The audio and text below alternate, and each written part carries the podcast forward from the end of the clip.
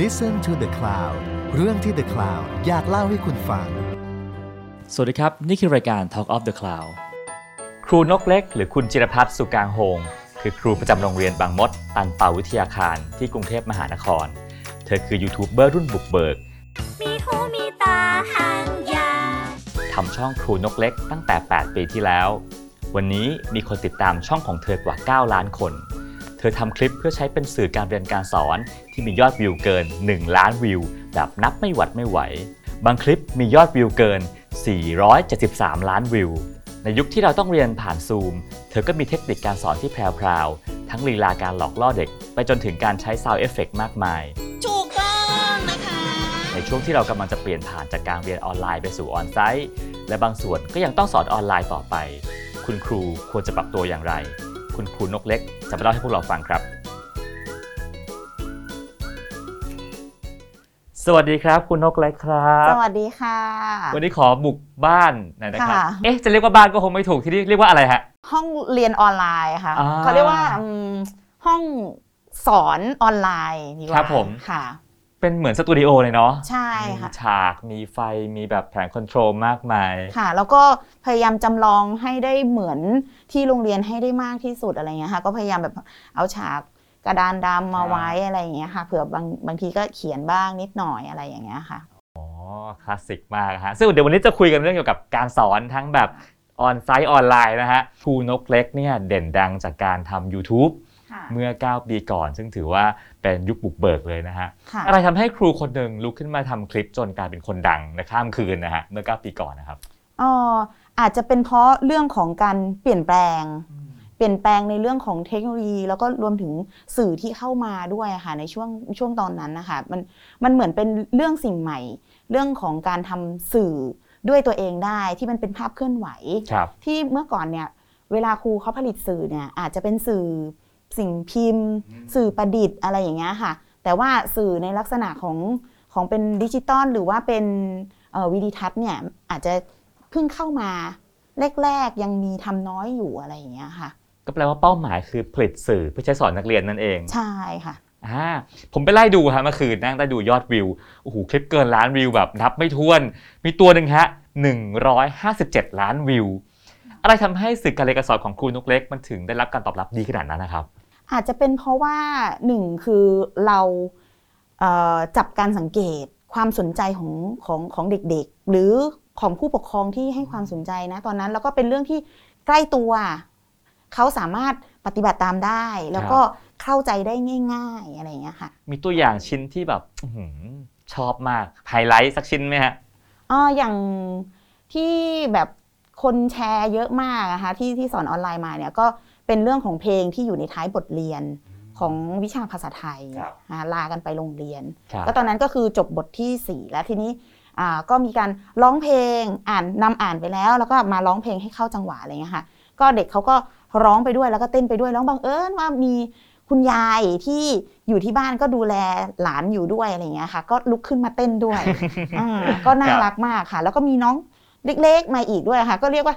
เรียนออนไลน์ ก็ได้ประโยชน์เรียนกันทั้งบ้านเลยปองปองชิชิงชิงปองปองชิกรองกรองกรองปองชึงทีนี้พอย้อนกลับไปสมัยที่เป็นยูทูบเบอร์นะฮะ แล้วก็ค่ะโหถือว่าสักเซสมาก ๆ การเป็นยูทูบเบอร์แล้วก็ดังมาก ๆ เนี่ยนั้นเปลี่ยนชีวิตครูยังไงบ้างครับ เปลี่ยนชีวิตครูไหม ความจริงก็เออเปลี่ยนก็ว่าเปลี่ยนนะคะอาจอาจจะเป็นเพราะว่าหนึ่งคือเราต้องปรับ วิธีการ แล้วก็ฟังเด็กๆเนี่ยให้มากขึ้น เพราะว่าหนึ่งการที่เราจะลุกขึ้นมาทำคอนเทนต์ได้หนึ่งคอนเทนต์เนี่ยแน่นอนแหละเราก็ต้องสังเกตเด็กๆ ฟังความคิดของเด็กๆ เขาชอบอะไรสนใจอะไรอะไรอย่างเงี้ยค่ะ มันก็ทำให้เราเนี่ยเปลี่ยนมุมมองแล้วก็ฟังเด็กให้มากขึ้นเนี่ยอันอันนี้คือเป็นสิ่งที่เปลี่ยนพ อสมควร ถ้าเป็นยูทูบเบอร์ทั่วไปเวลาทำคอนเทนต์ก็จะรู้ว่าเอ๊ะอะไรกำลังฮิตอะไรกำลังดัง หรือว่าตอนนี้มีรูปแบบไหนกำลังสนุกสนุกบ้างก็เอามาทำกัน แต่ว่าพอเป็นครูเนี่ยคือตั้งที่เด็กก่อน ใช่ค่ะ ตั้งที่เด็กก่อนแล้วก็เอ่อเรื่องฮิตหรือว่าไวรัลเนี่ยเราก็เอามาผนวกกันมันก็คือจะอยู่ในความสนใจของเด็กอยู่แล้ว แต่ว่าเราก็ต้องเลือกด้วยว่าไวรัลนั้นน่ะสร้างสรรค์ไหมเหมาะกับเด็กหรือเปล่า ไม่ใช่ว่าอะไรที่เป็นไวรัลดังขึ้นมา เราก็หยิบมาทำซะทุกอย่างเนี่ยมันก็ไม่ไม่ถูกต้อง เพราะว่าครูนกเล็กก็ตั้งโจทย์ว่าสื่อเนี่ยก็ต้องปลอดภัยกับเด็กด้วย อืมฮะคุณนเล็กก็เลยกลายเป็นคนทำสื่อสำหรับเด็กที่เรียกว่าเป็นแนวใหม่ ที่ยังไม่ค่อยมีคนทำสักเท่าไหร่นะฮะค่ะทีนี้แล้วพอยุคสมัยของโควิดเข้ามาเข้ามาปั๊บมีการเรียนการสอนออนไลน์เกิดขึ้นนะฮะก็ต้องมีการปรับมาเรียนแบบผ่านซูมซะเยอะนะฮะพอครูตัวเล็กได้โจทย์ว่าเอาละต้องสอนผ่านโปรแกรมผ่านหน้าจอมีการวางแผนยังไงบ้างอะครับ อ๋อความจริงแล้วการวางแผนเนี่ยทีแรกเนี่ยเมื่อต้นปี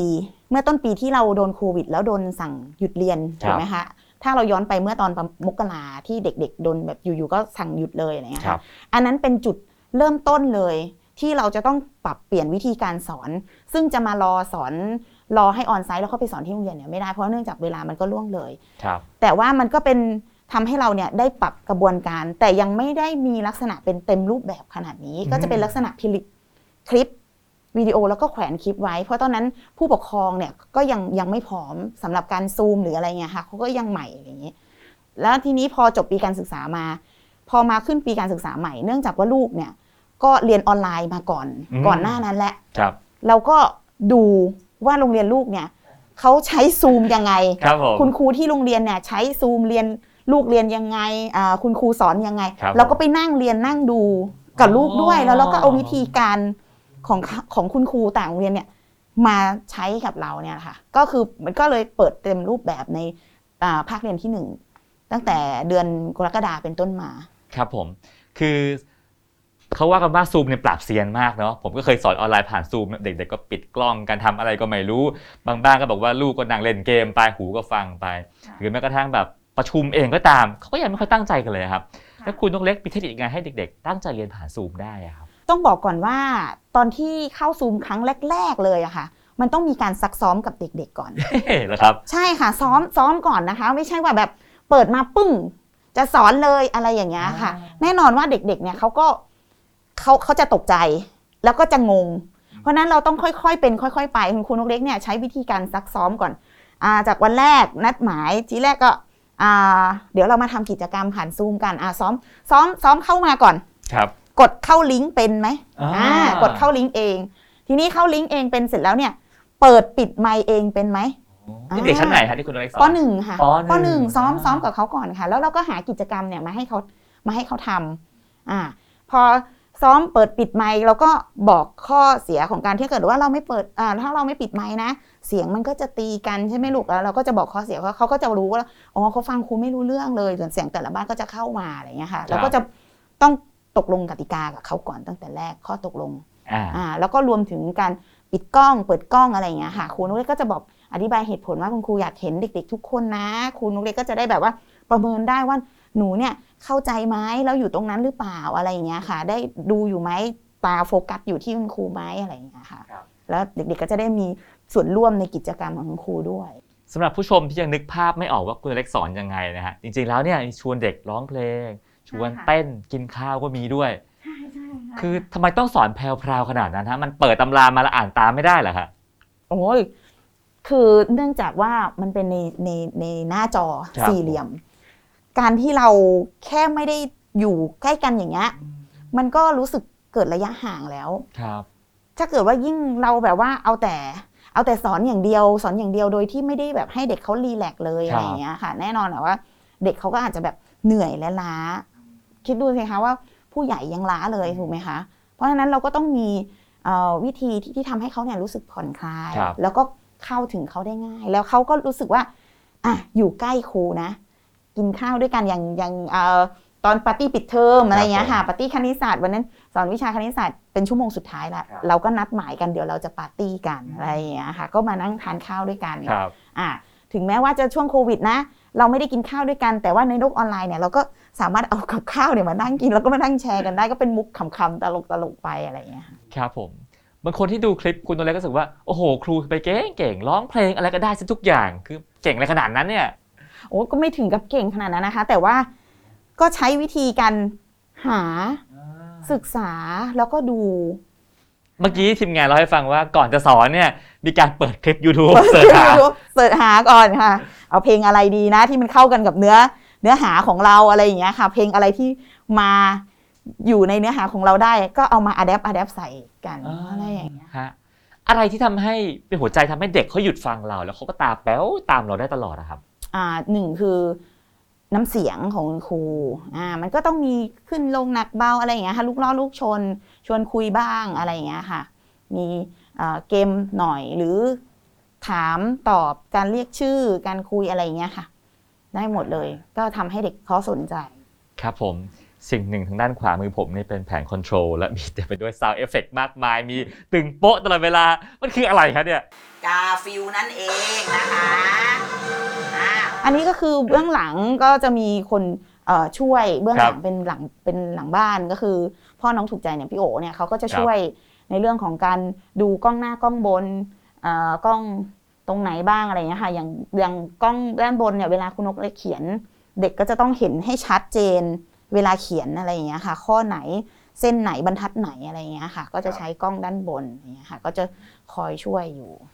ซึ่งทั้งหมดนี่คืออุปกรณ์ที่ที่มีตั้งแต่มีอยู่แล้วมีอยู่แล้วค่ะมีอยู่แล้ว อ่าสมัยทำ YouTube สมัยทำ YouTube ค่ะ เพราะว่าเมื่อก่อนเนี่ยก็ทำช่องใน YouTube มีละครสั้นบ้างอะไรอย่างเงี้ยค่ะ ก็จะมีกล้องมีอุปกรณ์อะไรอย่างเงี้ยค่ะ แต่ละครสั้นเนี่ยของเราก็จะมีเป็นลักษณะแบบเป็นเอ่อ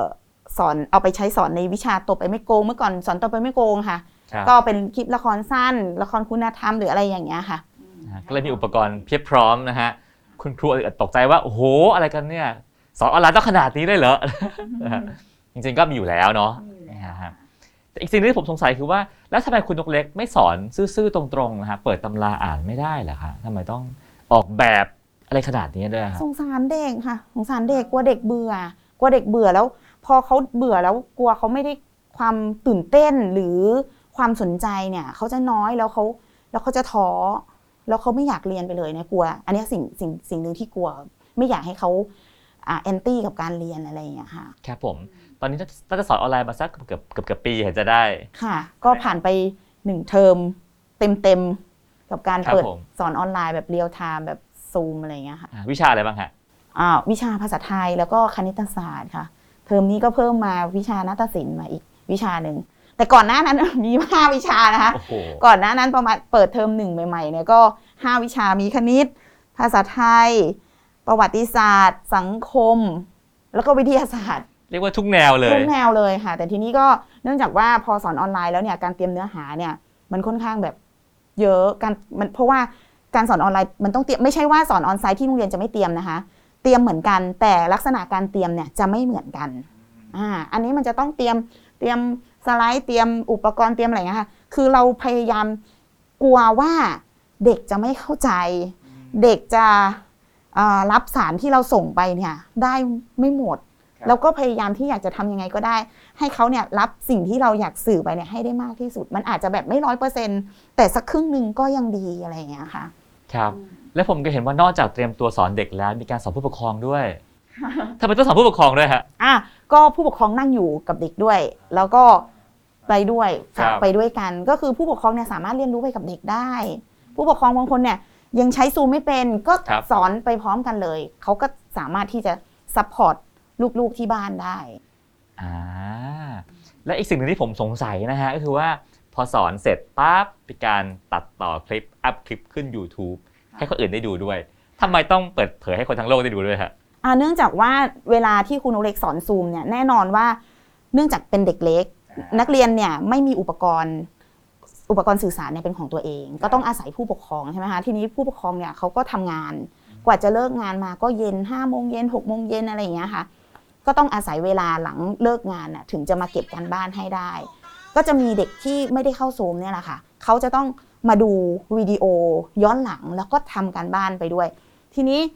การที่แบบว่าจะแบบสอนอย่างเดียวแล้วทิ้งกันบ้านอย่างเดียวเนี่ยหนึ่งก็คือก็เห็นใจผู้ปกครองค่ะทำงานมาก็เหนื่อยแล้วครับต้องมาแบบ สอนการบ้านลูกอีกอะไรอย่างเงี้ยค่ะ ก็เข้าใจก็เลยเป็นเหมือนแบบว่าบันทึกเทปในการสอนแล้วพาเด็กเนี่ยทำการบ้านให้เสร็จในชั่วโมงไปด้วยจะได้ไม่เป็นภาระให้ผู้ปกครองอีกต่อหนึ่งแล้วถ้าเด็กที่ไม่ได้เข้าซูมเนี่ยเขาก็สามารถที่จะดูวิดีโอและทำการบ้านไปพร้อมกับวิดีโอได้เลย เพียงแค่ผู้ปกครองเนี่ยคอยดูว่าลูกๆเนี่ยนั่งทำการบ้านอยู่เท่านั้นเองครับผมว่าอีกปัญหาคลาสสิกหนึ่งที่เราพูดกันบ่อยๆก็คือว่าเด็กไม่มีอุปกรณ์ไม่บางคน มีสัญญาณเน็ตบ้างไม่มีบ้าง เป็นมือถือจอนิดเดียวมองอะไรก็ไม่เห็นนะฮะค่ะ คุณลุงเล็กช่วยแก้ปัญหานี้ยังไงบ้างอะครับ พยายามทำให้อย่างตอนเขียนเนี้ยค่ะก็พยายามซูมให้ใกล้ให้ได้มากที่สุดอ่า อะไรอย่างเงี้ยค่ะ ครับแล้วตอนนี้ก็อะอันนี้พูดพูดได้เลือกอะได้เลยฮะอ๋อก็อุปกรณ์พอด้วยดีว่า คุณหนุ่ยแบร์ไตอะค่ะ ครับผมเชิญมาร่วมรายการเกมโชว์ ก็เลยไปเล่นเกมโชว์ แล้วคุณหนุ่ยจะมอบเป็นเครื่องออกกำลังกายอะไรเงี้ยค่ะ ให้ก็เลย ขอแลกเป็นอุปกรณ์พวกนี้คืออย่างน้อยเนี่ยมันอาจจะไม่ได้เยอะหลายเครื่อง แต่ก็ยังดีที่ไม่มีเลยดีกว่า ก็คือเอาแท็บเล็ตมาให้เด็กป็นแท็บล็ตยืมให้เด็กยืมใช่ค่ะอ่าฮะก็อย่างน้อยก็ได้ได้เข้าถึงอุปกรณ์กันมากขึ้นใช่นะฮะใช่ค่ะก็เอาไปให้ใช้ยืมเรียนในช่วงเอ่อเรียนออนไลน์นี้ค่ะครับแต่ถ้าเกิดว่าเอ่อถ้าได้ออนไซต์ที่โรงเรียนอุปกรณ์นี้ก็จะเป็นสื่อในห้องเรียนที่เอาไว้ให้เด็กเนี่ยไว้ได้ใช้เผื่อแบบเสิร์ชหาข้อมูล เพราะว่าเดี๋ยวนี้ ทักษะอย่างหนึ่งที่เด็กจะต้องรู้ก็คือทักษะการใช้เทคโนโลยีในการหาข้อมูลแล้วก็การค้นคว้าด้วยอืมครับคุณครูนกเล็กว่า 1 ปีที่ผ่านมาฮะที่เด็กไทยเราอยู่กันหน้าจอเป็นหลักเนี่ยนะฮะค่ะมันส่งผลกับชีวิตเด็กๆยังไงบ้างครับโอ้ส่งผลค่ะ แม้กระทั่งกับลูกคุณนกเล็กเองอย่างน้องถูกใจเนี่ยหนึ่งคือปฏิสัมพันธ์กับเพื่อนเนี่ยหายไปแล้วในในช่วงหนึ่งปีที่ผ่านมา หรือแม้กระทั่งเด็ก ๆ ที่เรียนในซูมของครูนกเล็กเนี่ย ตั้งแต่เปิดปีการศึกษามาเนี่ยยังไม่เคยเจอเพื่อนเลย ก็คือยังยังรู้จักชื่อเพื่อนไม่หมดเลยอะไรอย่างเงี้ยค่ะ มันก็มันก็เป็นเอ่อสิ่งที่เด็กๆเนี่ยเขาเรียกว่าอะไรอะคะชีวิตของเขาอะหายไปในช่วงช่วงเวลาหนึ่งเพราะว่าเด็กเนี่ยจะเติบโตขึ้นมาได้เนี่ยก็ต้องผ่านการเล่นกระบวนการเล่นการคิดอะไรต่างๆ แล้วรวมถึงการเรียนรู้ของเด็กอะบางอย่างเนี่ย เรียนในในห้องเรียนออนไลน์เนี่ยมันทดแทนกันไม่ได้ในการเรียนในห้องเรียนออนไซต์อะค่ะการลงมือปฏิบัติการได้มีปฏิสัมพันธ์ในกลุ่มกับเพื่อน การมีบรรยากาศในการเรียนในห้องอะไรอย่างเงี้ยค่ะ ครับผมก็ขาดหายไป แล้วคุณนกเล็กว่าเราสามารถแก้ปัญหานี้ยังไงได้บ้างฮะในยามที่ยังไม่สามารถจะเปิดโรงเรียนได้เอ่อก็เนี่ยค่ะก็ใช้เทคโนโลยีให้เกิดประโยชน์ให้ได้มากที่สุดอะค่ะ แล้วก็พยายามทุกวิถีทางที่จะให้เด็กๆได้เกิดการเรียนรู้ แล้วก็มีกำลังใจที่อยากจะเรียนต่อไปอะไรอย่างเงี้ยค่ะไม่อยากให้ให้เขาเบื่อ ถามตรงๆอะนะฮะสอนแบบเนี้ยเนี่ยฮะมีอุปกรณ์มากมาย มันเหนื่อยกว่าสอนในห้องปกติไหมครับเหนื่อยมากเหนื่อยมากแต่ถามว่าเอ่อความเหนื่อยนั้นอะเราก็เห็นรอยยิ้มของเด็กๆอ่าแล้วก็อีกอย่างหนึ่งมันก็มองในแง่ดีก็คือเด็ก เขาใช้เทคโนโลยีเป็น อันเนี้ยเราก็มองในแง่ดีครับ ค่ะ วันนี้เป็นวันที่ 1 พฤศจิกายนนะฮะ บางโรงเรียนเริ่มเปิดแล้วบางโรงเรียนยังไม่เปิด แล้วก็ชีวิตครูผมว่ายุคนี้คงจะแบบบางคนก็ไม่เหมือนเดิมอีกต่อไปแล้วล่ะฮะ จะออนไซต์ออนไลน์ก็ไม่ทราบนะฮะคุณนนท์เล็กคิดว่ายุคนี้ณวันนี้นะฮะ อะไรคือสิ่งที่มันท้าทายอาชีพครูที่สุดณวันนี้ฮะ อะไรที่ท้าทายที่สุดล่ะคะ สิ่งที่ท้าทายที่สุดก็คือ การเปลี่ยนแปลง การยอมรับการเปลี่ยนแปลงที่เกิดขึ้นในปัจจุบันแล้วก็การที่เราจะต้องทันต่อเหตุการณ์ ที่เราจะต้องปรับตัว ปรับ mindset ปรับความคิด อันนี้เป็นเป็นสิ่งที่ท้าทายมากสำหรับครูอย่างยิ่งเลย อืมฮะบางคนก็กำลังจะได้ได้กลับไปสอนนะครับบางคนก็ยัง สมมุติว่าบังเอิญว่า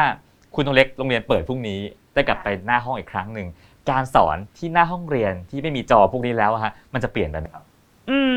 ก็อาจจะเปลี่ยนไปนะคะ แต่ว่ามันก็จะกลับไปย้อนกลับไปเหมือนตอนที่เราออนไซต์ก่อนที่จะมาเนี่ยแต่ว่ามองในแง่ดีเราสามารถที่จะนำเทคโนโลยีที่เรากำลังกำลังใช้เกิดทักษะเลยเนี่ย ครับ เอาไปผนวกกัน adapt กันใช้ร่วมกันได้ อย่างเมื่อก่อนเนี่ยเราอาจจะแบบว่าสอน ที่ onsite หน้าห้องเรียนเนี่ยเราไม่มีเสียงเอฟเฟกต์อะไรถูกไหมคะครับผม ก็ปรบมืออะไรอ่า ธรรมดาอะไรเงี้ย แต่ตอนเนี้ยเรามาสอนออนไลน์อย่างเงี้ยค่ะเรามีเสียงเอฟเฟกต์เรามีอุปกรณ์มีลำโพงไปที่โรงเรียนเนี่ยถ้า onsite เนี่ยเราก็สามารถยกไปได้เพราะว่าเอฟเฟกต์พวกนั้นมันอยู่ในแอปมือถือ มีลำโพงแล้วก็ไปใช้กดที่โรงเรียนได้ อ่าเด็กตอบถูกก็จะมีเสียงเอฟเฟกต์ขึ้น เย้หรือเด็กตอบอะไรเป็นมุกตลกตึงตึงๆโป๊ะอะไรอย่างเงี้ย ก็ได้เหมือนกันอ่าฮะก็เรียกว่า การสอน onsite ก็สามารถปรับตัวได้อีกเหมือนกันอืมนะฮะใช่ค่ะอืมและสมมติว่าถ้าเกิดว่าเปิดเรียนในวันพรุ่งนี้จริงๆนะฮะคิดว่าอยากจะสอนอะไรให้เด็กที่ชดเชยหนึ่งปีที่เขาแบบไม่ได้ทำบ้างฮะโอ้กันที่เขาไม่ได้ทำเหรอคะสอนการเล่น อ่า เล่นกับเพื่อนครับอะไรเงี้ยค่ะ การมีปฏิสัมพันธ์กับเพื่อน เล่นยังไงเล่นกับเพื่อน เล่นให้เกิดมิตรภาพเนี่ยค่ะ ครับผม และสำหรับคุณครูที่โชคร้ายที่ยังต้องสอนออนไลน์ต่อ มีคำแนะนำยังไงบ้างครับ อ่า คืออย่าไปมองว่าเป็นโชคร้ายนะคะครับ ต้องมองว่าก็เป็นโชคดีที่หนึ่งก็ทำให้เราได้เรียนรู้ไปด้วย อ่า เราได้เรียนรู้สิ่งใหม่ ๆ เราได้เรียนรู้โปรแกรมใหม่ ๆ ที่เกิดขึ้นเราเอาโปรแกรมนู้นโปรแกรมนี้มาใช้ความรู้เนี่ยมันก็อยู่กับเรา เราเราก็เกิดทักษะนั้นขึ้นมาอ่าแล้วเราก็เอาไปใช้กับเด็ก ๆได้ ครับผม คุณตัวเล็กก็ขึ้นชื่อเรื่องการสร้างสรรค์วิธีการสอนแปลกๆใหม่ๆเยอะมากนะครับ ในคลิปของเราเห็นคงคงจะเห็นกันได้บ้าง สมมติว่าครูเล็กสามารถออกแบบหนึ่งวิชาขึ้นมาใหม่ได้ ให้เด็กๆประถมได้เรียนรู้ ซึ่งไม่เคยมีคนทำมาก่อน อยากสอนวิชาอะไรครับ อยากสอนวิชาวินัยเออครับสอนวิชาวินัยเป็นสิ่งที่เป็นสิ่งที่สำคัญครับอ่าวินัยวินัยถ้าเรามีวินัยในตัวเอง ทุกอย่างมันจะรันไปตามลำดับเลยค่ะ วินัยเนี่ยเริ่มต้นแต่ตื่นนอนได้เลย มีวินัยตรงเวลาตื่นนอนแต่เช้ามันก็มีเวลาให้เราทำกิจกรรมอย่างอื่นเนี่ยได้ต่อครับผมไอ้วิชาประเภทเนี้ยนะฮะประเภทวิชาสร้างเสริมลักษณะนิสัยวิชาวินัยอะไรเงี้ยเขาว่ากันว่านะฮะมันไม่ค่อยใช้สอบเข้าโรงเรียนสักเท่าไหร่ ไม่ได้ใช้สอบเข้าโรงเรียนมัธยม เด็กเรียนให้เก่งให้ตายก็วัดผลอะไรไม่ได้เขาก็เลยเขี่ยเขี่ยทิ้งออกอ่าคุณเล็กมองเพราะว่าไงว่าบ้างเพราะว่าเขาไปมอง การวัดผลนะเป็นตัวเลขอย่างเดียวไงคะไม่ได้มองถึงผลระยะยาวหรือพฤติกรรมของเด็กคนนั้นครับผมอ่าเขาไปให้ความสำคัญของตัวเลขซะมากกว่า แล้วจริงๆต้องให้ความสำคัญกับอะไรครับ ต้องให้ความสำคัญกับพฤติกรรมการสังเกตว่าเขาเป็นยังไงบ้างเนี่ยค่ะเออแล้วการสังเกตพฤติกรรมเนี่ยมันก็ต้องมองกันระยะยาว ไม่ใช่แบบตัดสินโอ้แค่วันนี้ตอนนี้อย่างเงี้ยก็ไม่ได้ ครับผม เด็กดีบางคนให้นิยามว่าเรียนเก่งคือเด็กดี สำหรับคุณตัวเล็กเด็กดีคืออะไรฮะเด็กดี เด็กดีคือคนที่รู้หน้าที่ อ่า รู้หน้าที่ของตนเองอ่า ว่าตอนนี้เราต้องทำอะไร อะไรเทศะเป็นยังไง รู้อ่ามีวินัยในตนเองเนี่ยค่ะ เด็กดีมีความซื่อสัตย์ เนี่ยถือว่าเป็นเด็กดี มีน้ำใจนี่ก็เป็นเด็กดีครูไม่ต้องไม่ได้ไม่ได้นิยามจำกัดว่าคนเก่งต้องเป็นเด็กดีอย่างเดียว เพราะฉะนั้นครูโนเล็กเนี่ยจะเน้นว่าเด็กต้องดีก่อน ดีแล้วค่อยเก่งได้ ดีแล้วพัฒนาเป็นคนเก่งได้ค่ะเรามักจะมักจะไปเอ่อเขาเรียกว่าอะไรคะให้ค่าคนเก่งจะบอกว่าเด็กคนนี้เก่ง คนนี้เก่ง ไปดูว่าดูแค่ว่าเด็กคนนี้เก่งคณิตศาสตร์ก็บอกว่าเก่งอ่าเด็กคนเนี้ยเขาเก่งศิลปะ แต่เขาอาจจะไม่เก่งศิลปะ แต่ไปบอกเขาไม่เก่งครับเนี่ยเอาไปเปรียบเทียบกันคือคนเราเนี่ยถนัดไม่เหมือนกัน จริงนะคะ อาจจะชอบวิชานี้เขาก็เลยเก่งวิชานี้ครับเพราะฉะนั้นคุณนุเล็กก็เลยมองว่าทุกคนน่ะ เด็กทุกคนน่ะเขาเก่งหมด แต่เขาเก่งเรื่องอะไร เราต้องมองเขาไปถึงเรื่องนี้ด้วยครับอ่าอย่างบางคนเนี่ยเขาเก่งมากเลยในความมีน้ำใจ น่ารักมากเลย อันเนี้ยก็ถือว่าเป็นคนเก่งครับผมแต่ว่าถ้าอยากจะไปตีตาเขาว่าเขาเรียนหนังสือวิชานี้ไม่เก่งไปบอกเขาไม่เก่งเนี่ยมันเป็นการเขาเรียกว่าอะไรอะคะตัดกำลังใจเด็กครับแล้วก็เป็นการที่แบบ ไปไปตีตราเขาแล้วอะไรเงี้ย ผมจะเห็นเอ่อเด็กยุคนี้นะฮะก็จะมี character ที่พ่อแม่ชอบอวดกันอะเรียนเก่ง ฉันเอ่อว่ายน้ำรำไทยเล่นดนตรีอะไรได้ฮะแล้วเด็กที่ทำอะไรไม่ได้สักอย่างอะฮะคือไอ้ที่ว่ามาก็ทำไม่เป็นสักอย่างเรียนก็ไม่เก่งเขาอยู่ยังไงกันนะฮะ ความจริงแล้วเขามี แต่เราเนี่ยมองข้ามจุดเล็กๆของเขาเท่านั้นเองค่ะ บางคนอ่าอย่างครูนกเล็กครูนกเล็ก อาจจะแบบว่าทำนี่ไม่เก่ง แต่ครูนกเล็กสอนได้อ่าร้องเพลงพาเด็กเต้นได้ คุณนุเล็กอาจจะไม่เก่งเรื่องนี้ครับแต่คุณนุเล็กอาจจะแบบถนัดเรื่องอื่นอะไรอย่างเงี้ยค่ะเหมือนกันกับเด็กอะค่ะเขาไม่เก่งเรื่องนี้เขาก็อาจจะเก่งเรื่องอื่นก็ได้ครับอ่าบางคนเนี่ยอ่านหนังสือไม่ออกอาจริงอยู่อ่านหนังสือไม่ออกอาจจะมีปัญหาเรื่องสภาพแวดล้อมหรือความพร้อมของเด็กในวัยนั้นครับอาจจะยังไม่พร้อม แต่ความรู้รอบตัวเขามีเยอะอ่านะแสดงว่าเขาเนี่ยรู้จักฟังครับอ่าเขาเก่งเรื่องการรู้จักฟังมีสมาธิในการฟังฟังผู้ใหญ่เขาคุย ฟังข่าวสารบ้านเมือง โต้ตอบกับผู้ใหญ่ได้เนี่ยก็ก็ถือว่าโอเคครับแต่บางทีลักษณะเด่นอย่างเช่นอะมีน้ำใจอะไรเงี้ยบางทีมันคุยอวดกับคนอื่นเขายากเหมือนกันฮะลูกฉันมีน้ำใจเว้ยมันก็คุยยากนะฮะหรือเปล่าเอ่ยอืมเราก็มักจะเอาแบบเด็กไปแบบไปอวดกันอย่างเงี้ยนะบางทีบางทีก็น่าสงสารเด็กเหมือนกันนะคะ ซึ่งบางทีเนี่ยเราเราน่าจะแบบว่าสร้างกำลังใจให้เด็กมากกว่า ชื่นชม ชื่นชมแต่ไม่เปรียบเทียบอ่าชื่นชมให้กำลังใจโอ้หนูทำดีมากเลยลูกโอ้ขอบใจมากเลยนะลูกนะ ก็ชื่นชมให้เพื่อนๆฟัง แค่จุดเล็กๆน้อยๆ ก็เหมือนเป็นน้ำทิพย์ชโลมใจเด็ก เด็กหัวใจพองโตเลยค่ะ ครับผมอ่าเมื่อกี้เด็กดีไปแล้วไปถึงเด็กดื้อกันบ้างฮะ ยุคนี้เด็กดื้อต้องโดนอะไรครับ เด็กดื้อล่ะคะ เด็กดื้อต้องเจอครูนกเล็ก อ่า เดี๋ยวครูนกเล็กเนี่ยจะพาเต้น อ่าความจริงแล้วเด็กดื้อเนี่ยมันก็เป็นเขาเรียกว่าแหละไรตามวัย ตามวัยของเขา คือเด็กดื้อเป็นเรื่องธรรมดา แต่ดื้อเนี่ยเราต้องสอนให้เขาดื้อยังไง ดื้อให้ฉลาด ดื้อให้ฉลาดเป็นยังไงอะฮะ ดื้อให้รู้จักคิดไงคะไม่ใช่ว่า ดื้อไปแล้วทำทำแล้วเนี่ย หนูรู้ไหมว่าเขาจะเดือดร้อนยังไง อ่าก็ต้องมองให้ถึงอนาคตด้วยให้เขาคิดด้วยว่า ถ้าเราทำลงไปคนอื่นเขาเดือดร้อนนะ เราสนุกแต่คนอื่นเขาเป็นยังไง เขาเสียใจใช่ไหม เขาได้รับความเดือดร้อนใช่ไหมอะอันเนี้ยก็ต้องสอนให้เขาคิดเด็กยังไงก็คือเด็กมันยังข้ามอะค่ะครับผู้ใหญ่ก็ต้องบอกก็ต้องสอน อาจจะแบบจำจี้จำชัยหน่อย บอกเรื่องซ้ำๆหน่อย แต่ก็อย่างที่ว่าเด็กก็คือเด็กเราก็ต้องบอกเขาบ่อยๆเท่านั่นเอง แต่ส่วนมากคนที่ขึ้นชื่อว่าเป็นเด็กดื้อคือไม่ฟังสอนฉันก็ไม่ฟัง แก้ปัญหาแบบนี้ยังไงฮะอันนั้นน่ะเราต้องหยุดฟังเขาก่อนอ๋อทำไมเขาไม่ฟังเรา เพราะเรายังไม่ฟังเขาเลยแล้วเขาจะฟังเราได้ยังไง ถูกต้องไหมคะ เสียงเด็กแม้จะเป็นเสียงเล็กๆ แต่เสียงเล็ก ๆ นั้นมีพลังนะคะ เขาอาจจะมีความคิดอย่างนั้น เขาอาจจะมีความคิดแบบเนี้ยซึ่งเราไม่รู้ถ้าเราไม่เคยฟังเขา แต่เราก็ต้องฟังเขาก่อนว่าเขาคิดยังไง หากความคิดนั้นไม่โอเค เราก็ค่อยบอกค่อยสอนเขาว่าทำไม แล้วก็สะท้อนให้เห็นถึงว่า ถ้าหนูคิดแบบนี้มันจะเกิดปัญหาอะไร คุณคุณโนเล็กดูเข้าใจเด็กดีมากๆเลยฮะสิ่งนี้เป็นพรสวรรค์หรือเรียนรู้มาหรือรู้เองหรือยังไงครับเนี่ยอืมอาจจะเป็นเพราะว่าอยู่กับเด็กมาสิบกว่าปี ก็จะเจอหลากหลายวัย เป็นตั้งแต่ป .6 ประจำชั้นป .6 มา แล้วก็มาอยู่ป .1 วัยก็ค่อนข้างห่างกันป .6 ก็จะมีปัญหาอีกแบบหนึครังบเริ่มเข้าสู่วัยรุ่น ก็จะมีความแบบความคิดตัวเขาเอง แล้วก็จะมีแบบว่าเชื่อเพื่อนหรืออะไรเงี้ยค่ะเราก็ต้องค่อยๆตะล่อม ค่อยๆคุยกับเขาด้วยเหตุและผลอืมครับ แล้วยุคนี้เป็นยุคที่เอ่อพ่อแม่กับ work from home ลูกก็เรียนออนไลน์ต้องอยู่บ้าน เรียกว่าพ่อแม่ต้องรับผิดชอบในการเลี้ยงลูกมากขึ้น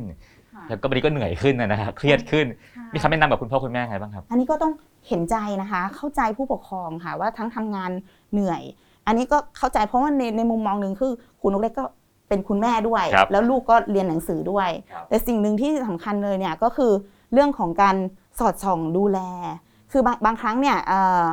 เด็กเล็กเนี่ยก็อาจจะต้องอาศัยผู้ปกครองช่วย support นิดนึงอะไรเงี้ยค่ะให้เขาดูอ่าการบ้านน้องทำถูกต้องไหมหรือทำตรงไหนอะไรอย่างเงี้ยค่ะครับ อ่าผิดพลาดยังไงเนี่ยก็แชทไลน์ถามคุณครูได้เลยคุณครูก็มี เอ่อยินดีที่จะตอบอยู่แล้วส่วนเด็กโตเนี่ยเอ่อ